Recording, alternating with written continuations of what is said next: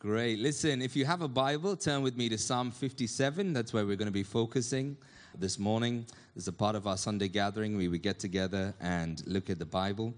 I want to just talk to you about five steps that are required for you to move out of where you are into where God wants you to be. Just five steps. Every person in this room, there is something more for you than where you are right now.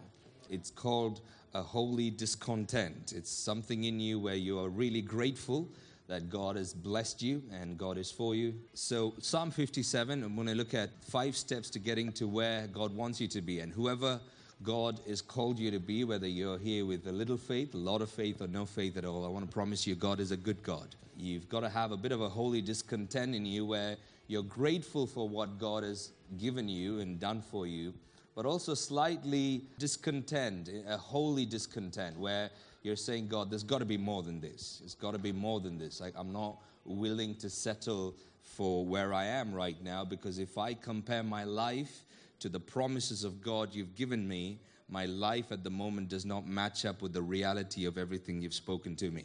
Some of you may be aware that your life currently looks different to the promises of God in your life if that's you, I'm going to encourage you not to just be uh, very apathetic about it and say, oh, that's the way it is, but actually uh, wonder why your life and its manifestation just seems to be a mismatch from the promises of God in your life. And sometimes that makes it difficult to profess our faith to other people because other people look at our lives and go, well, you claim your God is a good God.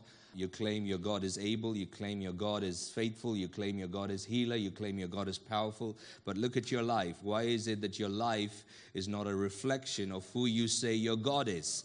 And so sometimes your life has a mismatch from what your promises that you hold on dear to.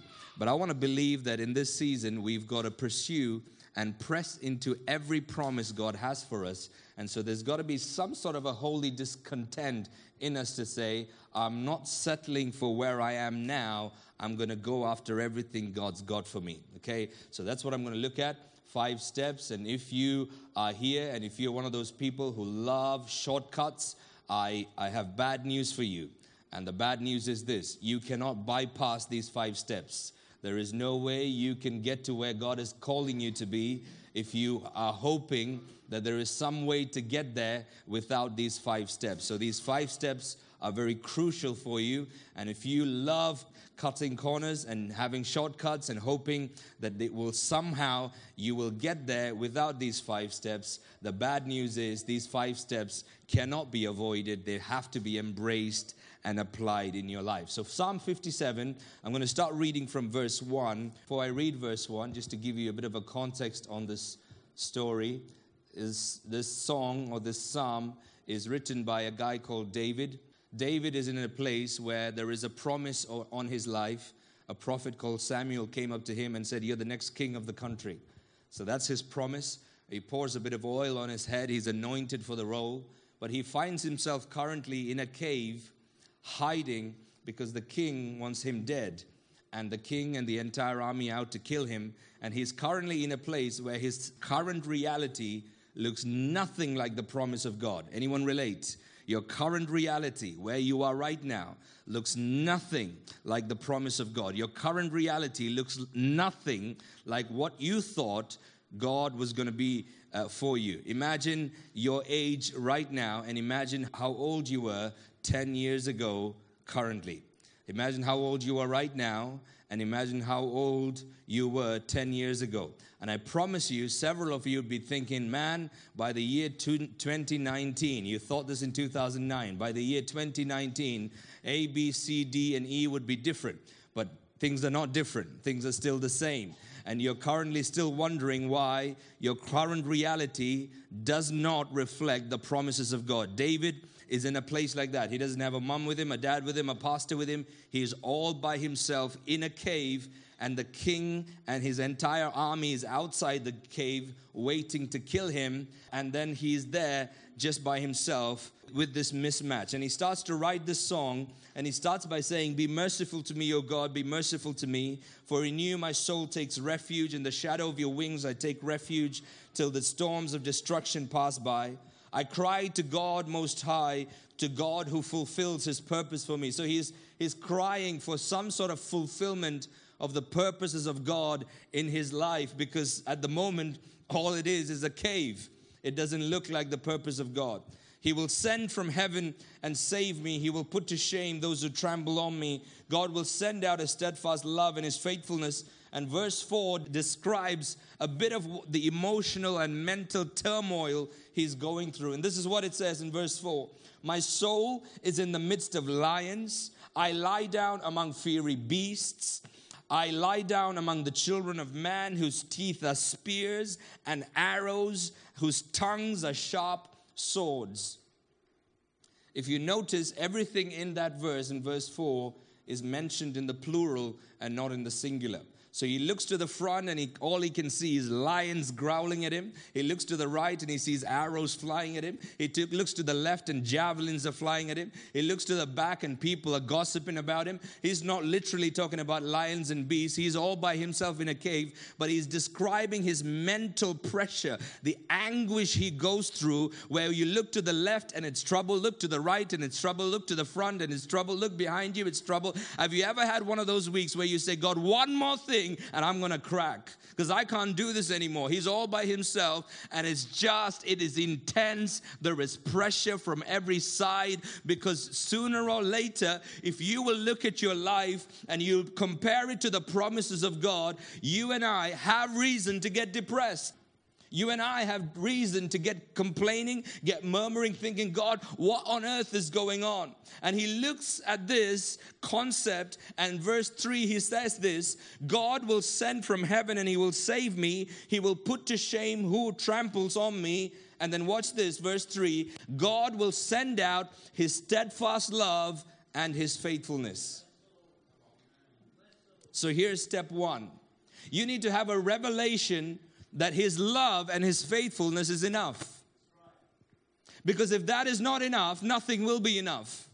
Because some of you are waiting to say, I'm going to be happy when I get a job. I'm going to be happy when my wife changes. I'm going to be happy when I find a wife. I'm going to be happy when I have children. I'm going to be happy when my children change. Listen, if you cannot be happy now with the steadfast love of God and with the faithfulness of God, you will never be happy.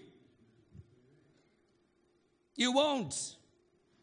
You're not waiting for your next breakthrough for your happiness. You've got to be happy in the here and now. Listen, if I was David and I was in a cave and I was going to be killed and I can hear the army outside of me, the one thing I want heaven to send is a bigger army, is a few AK 47s, is a few tanks, is a few bazookas.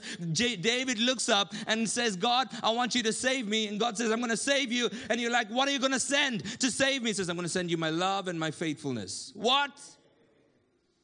That's not what I want. I want a few men with bigger biceps than the men standing outside. I want a big, I want a big gun. I want an army. I want a few tanks. God says, no, you're going to get love and you're going to get faithfulness. That's what you're going to get. That's what's going to save you. The revelation that Jesus loves you and that he is for you. That's what's going to save you. Because if you're not going to be happy with that, nothing in this world is going to make you happy. And I promise you, I wish there was a shortcut to this, but unless you're able to raise a hallelujah in the presence of beasts and children of men and arrows and spears and swords and tongues and say, you know what? The love of God is enough. The faithfulness of God is enough. The world is against me, but God is for me, and I'm going to raise my hallelujah. Unless you learn to do that, there is no shortcut to the process of God. He's going to send you His love and his faithfulness. I remember the times in my life where I didn't even want to talk to God because I'll go to him with my problems, and the best he's got for me is, I love you. I'm like, no, I know that. I've heard that a million times. It's not what I'm asking for. I'm in trouble. There's an army that wants to kill me. Can you send me a, a, a, bigger army, please? Can you send me a few guns, please? Can you send me a tank, please? And he's like, I'm faithful. You got to trust me. I'm like, God, I'm, I'm done talking to you. So every time I come to you, that's all you got to say. That's all you've got to say. Can I just say to some of you who, side note, who are longing for the voice of God, Say, I really love hearing God, but I can't hear God. Can I say, whenever He comes along and He says simple words like, I'm faithful and my love is for you, to value that because if you won't value that, you won't hear anything else because that is the highest commandment that God can release from heaven. If you have heard the words of God and the word of God to you is, I love you and I am going to be faithful, and if you cannot value and treasure and sing on that, you're not going to hear anymore. And can you imagine what it's like for David in a time where he lived, where he did not know Jesus? We currently know Jesus, where we know love now in a way that David did not know or could not know. We now know love because God now does not have to send love and faithfulness. God has already sent His love and God has already sent His faithfulness. And love and faithfulness has a name. His name is Jesus, and Jesus lives on the inside of you. Love is on the inside of you, and faithfulness is on the inside of you. So, step one to getting out of your cave into being a king in your life is living with the revelation that love is the greatest gift and it's all you need. God being faithful to you is all you need. Number two, he says in verse 5 Be exalted, O God, above the heavens. Let your glory be over all the earth. They set a net for my steps. My soul was bowed down. They dug a pit in my way, but they have fallen into it themselves. My heart is steadfast, O God. My heart is steadfast. I will sing and make melody. Number two, You've got to learn to worship, sing, raise a hallelujah, sing a little louder right in the middle of the cave. There's no shortcut to it. There's no shortcut to it. When we come together like this and we sing a few songs before we go into the Word of God on a Sunday morning, the reason we sing is not because we like music. The reason we sing is not because we're trying to get God into a good mood. He's already in a good mood. The reason we sing is because it's for you. It's for you to express your faith because without raising a hallelujah in the middle of your cave, looking at the lion in front of you and the spear on the left of you and the arrows on the right of you, and the teeth behind you, unless you're able to sing and make a melody where there is no music right in the middle of it, you will not be able to get out of the cave to go where you're going to. And that's why everybody who says, I'm going to sing when I feel like it, I'm going to lift my hands when I feel like it, I'm going to praise when I feel like it, I'm going to raise a hallelujah when I feel like it, you're going to be feeling the rest of your life in your cave. 10 years from now, 2029, you'll still be in your cave, but you got to break out of that that and say it's not about your feeling, it's about confessing who God is. And you've got to raise a hallelujah and make a melody right in the middle of the cave. And you've got to sing louder than the growl of the lion, louder than the shears and the spears that are coming at you, louder than the people that talk against you. You've got to learn how to do it. There's no shortcut to it. So when we come together and we have a time of worship, it's the time for breakthrough. This is not just the time where God is saying, Oh, listen, one day at the end of the sermon, when there's the time for response and you put your hand up and we pray, that's when your breakthrough happens. Hey, listen, breakthrough can happen in song number one, breakthrough can happen halfway through song number two, breakthrough can happen between song number two and song number three. If you will learn to realize that the process God has for you to get you out of your cave is giving you an opportunity to sing and praise and sing louder than the enemy. We sang it a few minutes earlier. We're going to sing louder, sing a little louder, sing a little louder, sing a little louder, sing a little louder. And you start singing, and then you can hear the growl of the beasts. What do you do? Well, you sing a little louder. And then you hear the voice of unbelief. So what do you do? Well, you sing a little louder.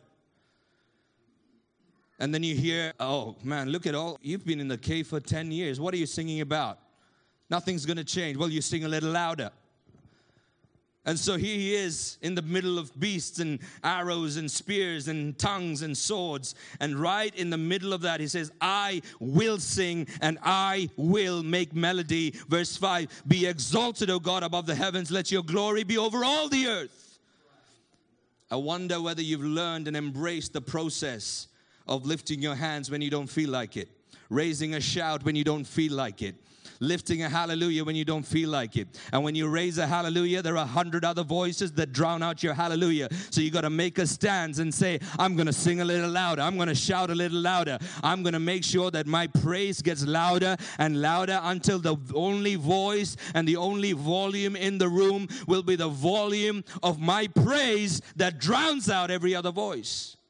Because if you're waiting for the every voice in your life, every noise in your life to mute first so you can raise a praise. You'll be waiting for a long time. The Bible says our enemy, the devil, is like a roaring lion, not a quiet lion, a roaring lion. He's not a contemplative lion, he's a roaring lion. He's not a thinking lion, he's a roaring lion. So if you ever think there's going to be a day in my life where the roar of unbelief, where the roar of doubt, where the roar of neglect, where the roar of rejection, where the roar of guilt is going to stop in my head, it's not going to stop. But one thing you can decide to do is make sure that your hallelujah, your praise, your song, your melody is louder than the roar of the enemy.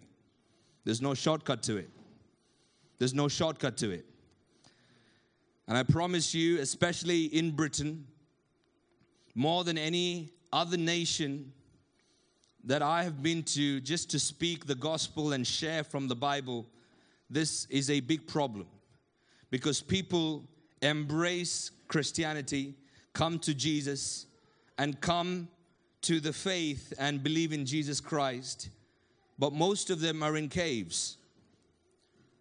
Unfortunately, there is no shortcut to the process to get them out of the cave than by teaching them to sing a little louder, to shout a little louder, to praise above the voice of the bears and the lions and the spears and the shackles that are in you. And sometimes we try and make it comfortable for them and say, listen, you don't have to do that. God is good. Listen, God is good, but God is always honoring of his process. And his process is this it's your praise that is the precursor to your breakthrough. That's his process. And so, discipleship or letting, uh, helping somebody become more and more like Jesus is not by telling them that you can shortcut the process of God because God is going to come through anyway. That's not how this works. We walk by faith and not by sight. And faith means saying yes to the process of God. And so, we have loads of people who love church and statistically speaking, in Britain, the greatest number of people who come to church are during Christmas times. Statistics. Statistically speaking, the least number of conversions are during Christmas times. Statistically speaking. Most people come to church in Britain during Christmas time and that's the time where least number of people give their lives to Jesus. Why? Because we think a service will save them. We think entering them into a building will save them. We think creating an atmosphere will save them. No, the thing that saves them is the gift of faith and without the gift of faith, there is no salvation. You've got to believe in God. And so we've got to embrace people into an atmosphere where you say, hey, listen, I know you're in a cave, but God is good. His love and His faithfulness is enough. Sometimes you've just got to stare at your debt and stare at your divorce and stare at the agony that's in your life. And you've got to learn how to raise the hallelujah, not because you're going to try to get God into a good mood, but we believe in your breakthrough and we want you to come out of this cave and into the palace. So why don't you learn how to sing? Sing and make a melody. Question If David, under the old covenant, under the old set of rules where he knew that God loved him because he had to kill a goat and a bull, learned how to sing, how much louder should our singing be? Our hallelujah be, our shouting be. Because we didn't come here today with goats and pigeons in our pockets. We came here with nothing because the blood of Jesus once and for all was shed for you and I. And because of that reason, we can come boldly. And if there is anybody that should be singing louder and raising a hallelujah and shouting louder, it should be us. Listen, you don't need to do this to go to heaven, by the way. Jesus still loves you. But you need to do this if you want to move. You need to do this if something in your life has got to shift. You need to do this if you've got to come out of the cave. You need to do this if you are sick and tired of being the same person year after year. You've got to learn how to raise your hallelujah louder than every other voice in your life. That's step number two. Step number three, verse 8 And I'm going to stop on verse 8 because verse 8 has steps 3, 4, and 5. David says, Awake, my glory, or in some of your versions, Awake, my soul. Awake, O harp and lyre, I will awaken the dawn. Awake, my glory, or awake, my soul. Awake, O harp and lyre, I will awaken the dawn. Step number one is what? Revelation. The revelation that love is enough, His faithfulness is enough. What's step number two?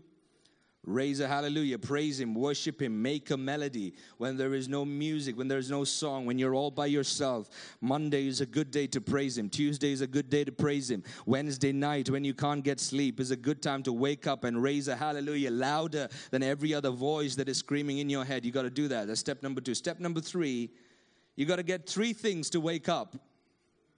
Three things have to wake up in your life. Three things have to wake up in your life. I wish you could go to step three by bypassing step one and step two. You can't. I wish you could go straight to step three, bypassing step one and step two. You can't. There are no corners you can cut on this.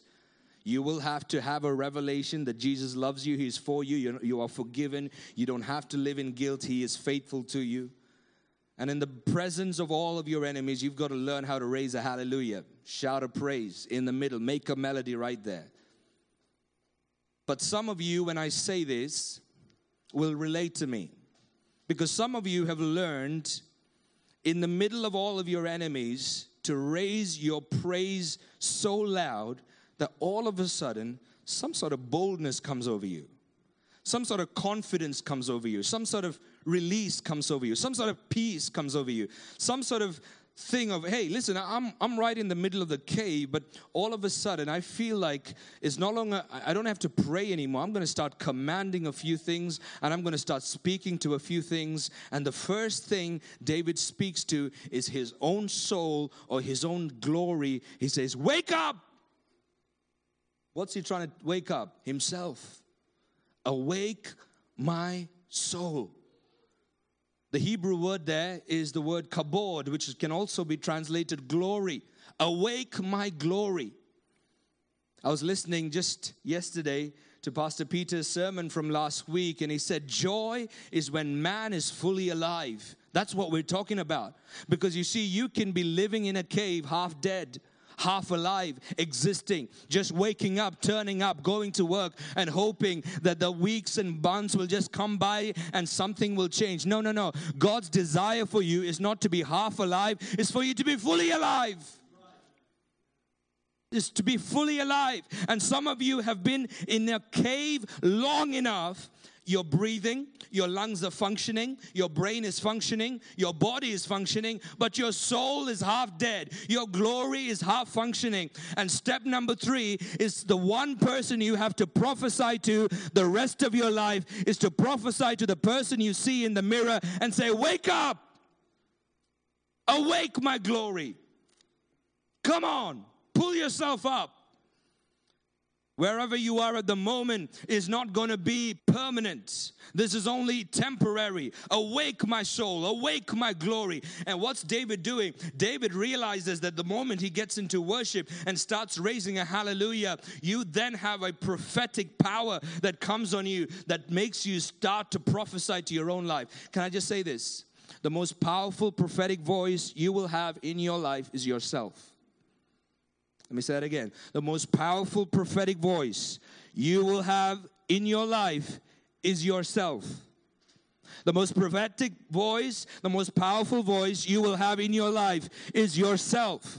You've got to tell your soul to wake up. You've got to tell your glory to wake up. You know what your glory is? Your glory is everything God designed you to be. Your glory is the fulfillment of all of the promises of God. Your glory is the fulfillment of all of the goodness God has for you. And uh, for many of us today in this room, your glory is fallen asleep. Your soul has fallen asleep. And today is a good day to wake up. Wake up my glory. Wake up. Awake, my glory. Awake, my soul. Awake. So, after he has this worship session where he's praising and he sings louder than the bears, louder than the lions, louder than the spears, louder than the javelins, and he praises and praises and praises, all of a sudden he stops his praise and starts prophesying to what? To Saul? To the king that's outside, Father, in Jesus' name, I command the king to die. No, no, no. He prophesies over himself. Can I just say that God is not waiting for the world around you to change? God's waiting for you to change. He's waiting for you to change. He's waiting for you to change. The day you realize that the reason for the lack of progress in your life is you, you've arrived because you cannot wait there blaming everybody. The reason I don't change is because of him. The reason I'm not getting out of the cave is because of the king. The reason I'm not out of the cave yet is because the army wants me dead. No, no, no, no, no. No, you've got to look at the mirror and say, hey, listen, I'm not going to stick around blaming everybody and everything. I've got to prophesy over my own life. I've got to take my destiny into my own hands. Look at the revelation of God, raise a hallelujah, and prophesy to my soul that is currently asleep asleep and say, Wake up, wake up, my glory, wake up, my glory, wake up. There's no shortcut to it. Because if you don't wake yourself up, no one's coming to wake yourself up. If you don't wake you up, no one can do that for you. Wake up, wake up. I wonder if I asked you a question today, whether you'd be able to truly answer it in all sincerity. And the question is this Are you fully alive? Are you fully alive? Is your glory fully alive? Is your soul fully alive? I'm not asking whether you're breathing. I'm not asking whether you're eating, sleeping, going to bed, and waking up the next. That's not what I'm asking. What I'm asking is, is your glory, is your soul, is your inner person fully alive? Because I promise you, some of you know what it's like to be in a cave long enough to know I'm alive, I'm breathing, but something inside me is sleeping. Something inside me is dead. Something inside me is half awake. Something inside me is so lethargic that if I was honest, I'm just going through the motions, even just coming to church. I'm just turning up and you're hoping that the church is going to be the solution or the pastor is going to be the solution or some prophet is going to come someday he's going to be the solution someday there's going to be a breakthrough. No no the solution is on the tip of your tongue. You better learn how to use it. Open your mouth and prophesy over your own life and say wake up look in the mirror every day and say your glory your glory has got to fully function today god has made you into a glorious human being and you're not meant to live and survive at half measure or three quarters of a measure, but every bit of glory that's in you has got to come fully alive. There's no shortcut to this process. Step number four, he says, Awake my harp and my lyre. Awake my harp and my lyre. Awake my harp and my lyre.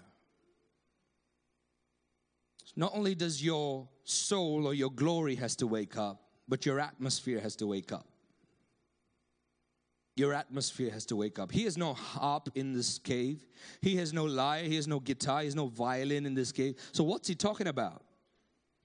What's he actually talking about? What is he talking about? He says, Awake, O harp and lyre. You see, right now, there is, apart from my voice, the atmosphere is relatively silent. But if there's music in the atmosphere, the atmosphere is not silent because somehow the atmosphere is now my voice plus the sound of music.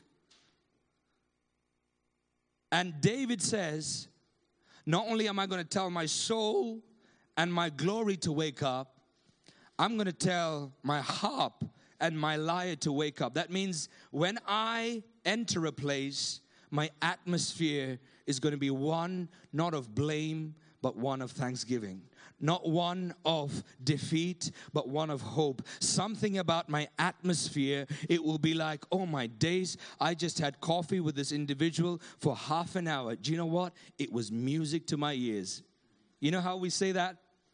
There's a saying, say, oh, I heard this person I said a five minute phone call, it was music to my ears. Where do you think that statement comes from? Because sometimes a person can enter your life for just five minutes and it can be like music to your ears. Or somebody can enter your life for five minutes, and at the end of five minutes, you can be so drained that you don't even know what hit you. Why? Because all they've got to talk about is the size of the bear, and the size of the lion, and the size of the spear, and the size of the sword, and what's in front of them, what's behind them, what's over them, what's behind them. Sometimes you just walk into certain people's life and you don't know. You just walk away two inches taller. Why? Something about their atmosphere has touched you and transformed you. I wish there was a shortcut to it, but I promise you there isn't a shortcut to this. And some of you've just got to learn the secret to know you've got to put your stories down of all the lions and the bears and what's not working. And you've got to learn how to raise an atmosphere around you where you say, you know what? I want to walk around in such a way that when I enter a room, my atmosphere will speak for itself.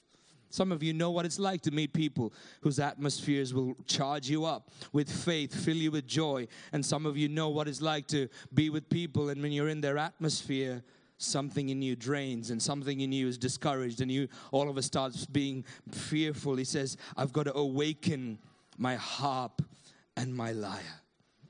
I wish we had a bass guitar here to show you what I meant. But if we had a bass guitar, I was here and I played just one string. I just plugged on it and it produced a certain frequency.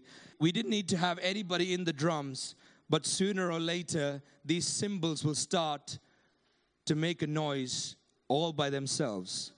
It's called resonance. Something in here where I'm playing a note here, and all of a sudden we can hear things in there start to make a noise. The cymbals start to vibrate because a vibration here is producing a vibration there, and that's how atmosphere works. In fact, once upon a time, there was a prophet called Elijah, and he said to uh, a, king one day, he said, I can hear the sound of rushing rain. And he was talking about a country that hadn't received rain for a long time long time. For three and a half years, there was no rain. And he said, I believe rain is going to come, but before you see it with your eyes, I can feel its vibration. I can hear rain. Can I just say, everything about the kingdom of God, you hear before you see it.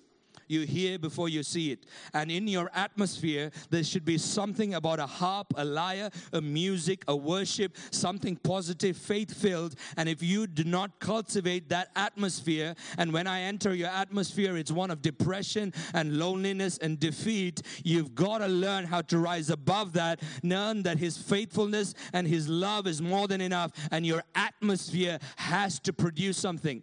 I love spending time with such people because you know why? Because when they enter my life, I begin to resonate. They will be playing a, a particular note, but something in me will begin to shake. Something in me will begin to change. Something in me will begin to vibrate. Something in me will begin to, to shift. Something in me will begin to go, oh, I don't know what's happening, but all of a sudden I'm happy. I don't know what's happening. All of a sudden I'm not fearful anymore. All of a sudden I'm not depressed anymore. I don't know what has changed, but something in me has changed because I have entered the presence of somebody who's resonating with the atmosphere of heaven.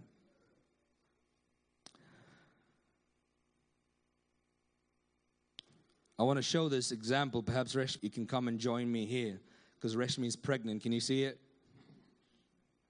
Perfect example. I'm going to pretend for a minute that I'm Mary this is my cousin Elizabeth. Okay? So I'm Mary. An angel comes to me. The angel says to me, Hey, listen, you're going to have a boy. His name is Jesus, wonderful counselor, King of kings, Prince of peace, etc., etc. And she's like, How on earth is that going to be? I've never been with a man. Listen, your cousin Elizabeth, who was barren, is now six months pregnant. Go, go meet her, right? So this is what happened. True story. Elizabeth comes, knocks on the door, and says, Hello. That's all she says. The Bible says, at her greeting, at Mary's greeting, the baby in her womb leapt. How did that happen? Resonance, resonance, atmosphere. Mary didn't pray for Elizabeth. Mary didn't share a prophetic word. Mary said, Hello. That's what she said. Something in her womb. John the Baptist went, Whoo! I felt that. I felt that. I wonder whether, thanks, babe. I wonder whether you are going to cause other people's babies to leap. The people in this room pregnant with vision, pregnant with dreams, pregnant with ideas, pregnant with all sorts of solutions. And I wonder whether your resonance is what it takes for somebody else's dream to come alive.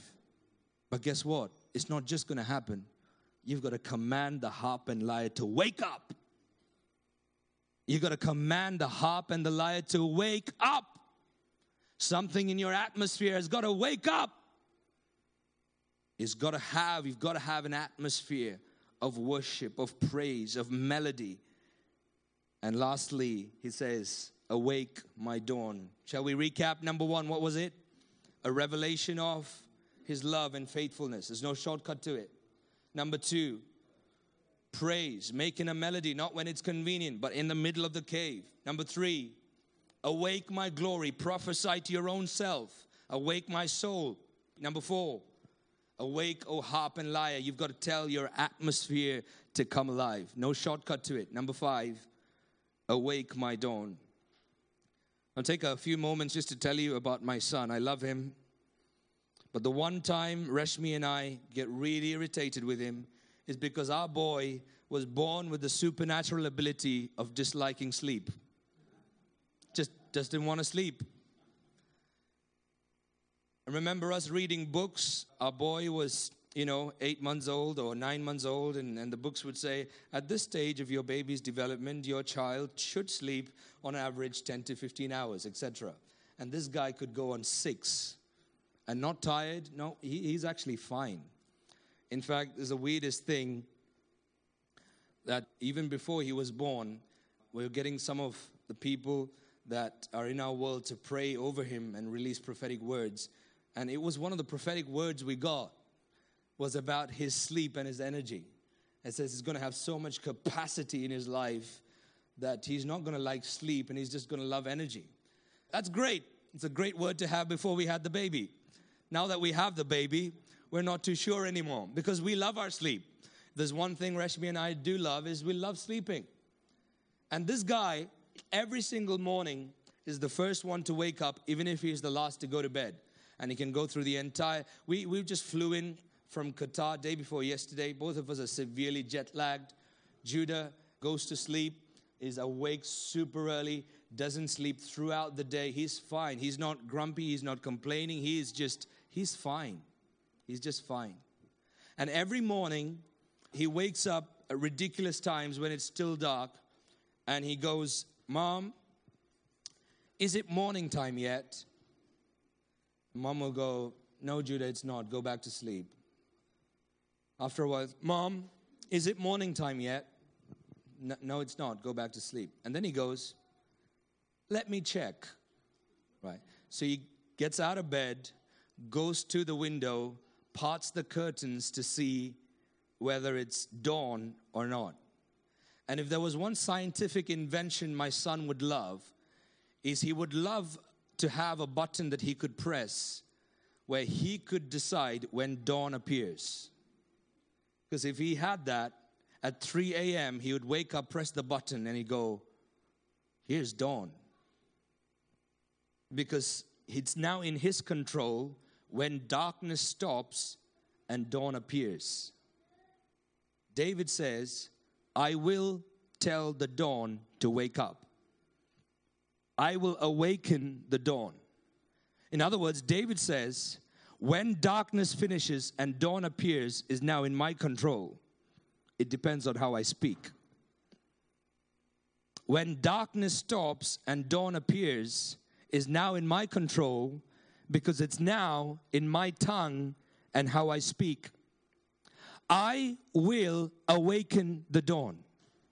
Can I just say to you, if you live in the revelation of His love and His faithfulness, if you will learn to raise a hallelujah that's louder than all of your enemies, if you will learn to awaken your glory and awaken your atmosphere, I wonder, I wonder, I wonder, I wonder, I just wonder whether some things that are meant for you at 6 p.m. will be available to you now at 11 a.m. I, wonder whether certain things that are meant to happen and manifest in your life two months from now can manifest now based on how you speak and how you worship.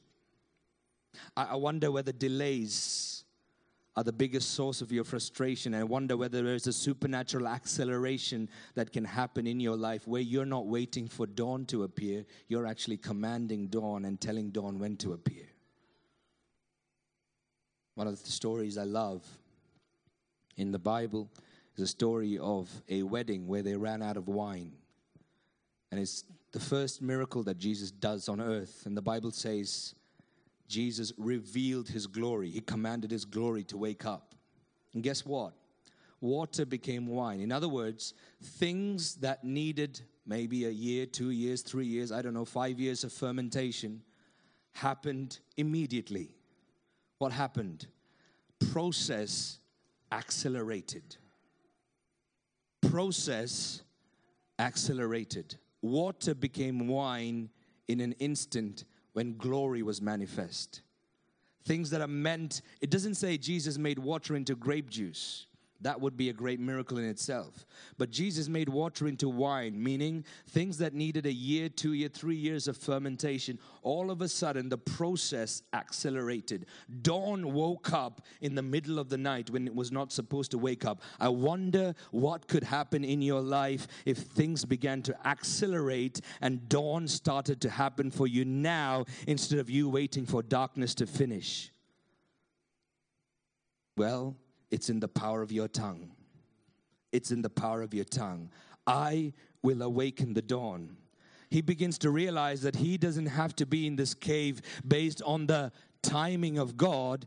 He has to be in the cave as long as he decides he's going to be based on how he's going to speak at the cave, based on how he's going to speak to his darkness, based on how he's going to prophesy over his own life, based on how he's going to prophesy over his own atmosphere, based on how he's going to prophesy over his own darkness. I wonder if there's people today having the faith in your life to go, I'm going to awaken the dawn.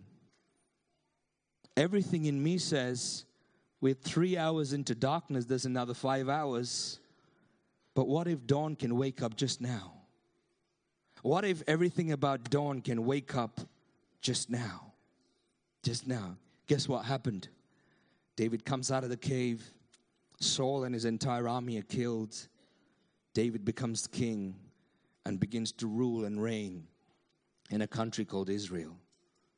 Nobody came to get him out. Do you know what got him out? His tongue. His tongue. His tongue his tongue, his praise, his revelation, his own prophecy over himself, his own prophecy over his atmosphere, his own prophecy over when he decided how long darkness was going to be, and he decided when dawn was going to manifest. I will awaken the dawn.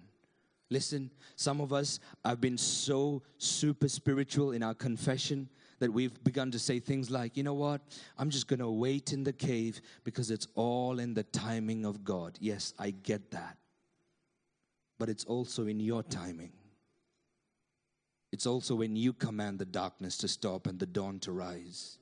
It's also about you speaking over your own darkness and said, Enough, enough, enough. I know it's 3 a.m., but dawn is going to wake up now. I will awaken the dawn. People who don't worship are often filled with frustrations that there are delays in their own personal life. You see that throughout the Bible. There was a delay in a boat. Jesus and his followers were there. They were not going to get to the other side. The Bible says they embraced Jesus, they worshiped him. Immediately they got to the other side. Worship will always produce acceleration praise will always give you the boldness to speak to your darkness and command dawn to manifest now. I wish there was a shortcut to these five steps, but there isn't. I'm going to ask you whether you want to respond by raising a hallelujah. Are you here today and perhaps you feel like you're in a cave? You feel like you're stuck you feel like your promises or the promises of God in your life look very different from your reality. You don't have to be in the cave for the rest of your life. Know this today the revelation that Jesus loves you and He is faithful and He is for you. You are completely forgiven. Completely forgiven. Are you finding it difficult to stay in the cave and think, oh, well, if God loves me, why aren't things changing? I wonder what kind of breakthrough is in the other side of your praise. I wonder what kind of blessings are on the other side of your worship. I wonder what kind of stories you will tell if you will just learn to sing a little louder and a little louder and a little louder and a little louder and a little louder. Come on, some of you just need to make a decision today that the sound of your praise is going to be louder than the sound of rejection, the sound of guilt, the sound of condemnation, the sound of unworthiness, the sound of self pity. Your praise has got to be louder than it all. It's got to be. And some of you just need to today, not me pray for you, not me lay hands on you, not me pray with you. Some of you just need to learn to prophesy over your own life and say, Glory, wake up. Soul, wake up. Some of you need to look at your atmosphere and say, Wake up.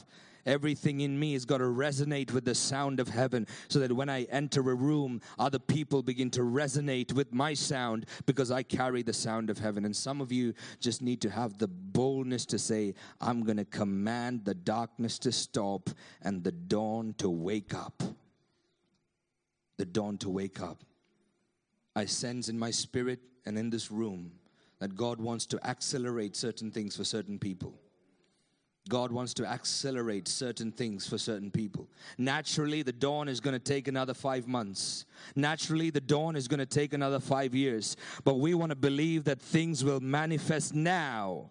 That things will manifest now, that miracles will manifest this morning, a healing will manifest this morning, that miracles will manifest this morning, that breakthrough will manifest this morning, that demonic attractions will be broken this morning, that demonic limitations will be lifted this morning, that curses will be lifted this morning. It manifests now in the name of Jesus. For every person that is bold enough to declare, to use your tongue to activate the miracle, the miracle is in your tongue. The miracle is in your tongue. The miracle is in your tongue. The miracle is in your tongue. The miracle is in your tongue. It's in your tongue. It's in your tongue. It's in your tongue. It's in your tongue. The miracle is in your tongue. Prophesy over yourself. Prophesy over your atmosphere. Prophesy over your dawn. Prophesy over your darkness. To get out. Command your life and your glory to manifest now in Jesus' name. I prophesy acceleration over Beacon Church. Acceleration over Beacon Church. Acceleration over Beacon Church.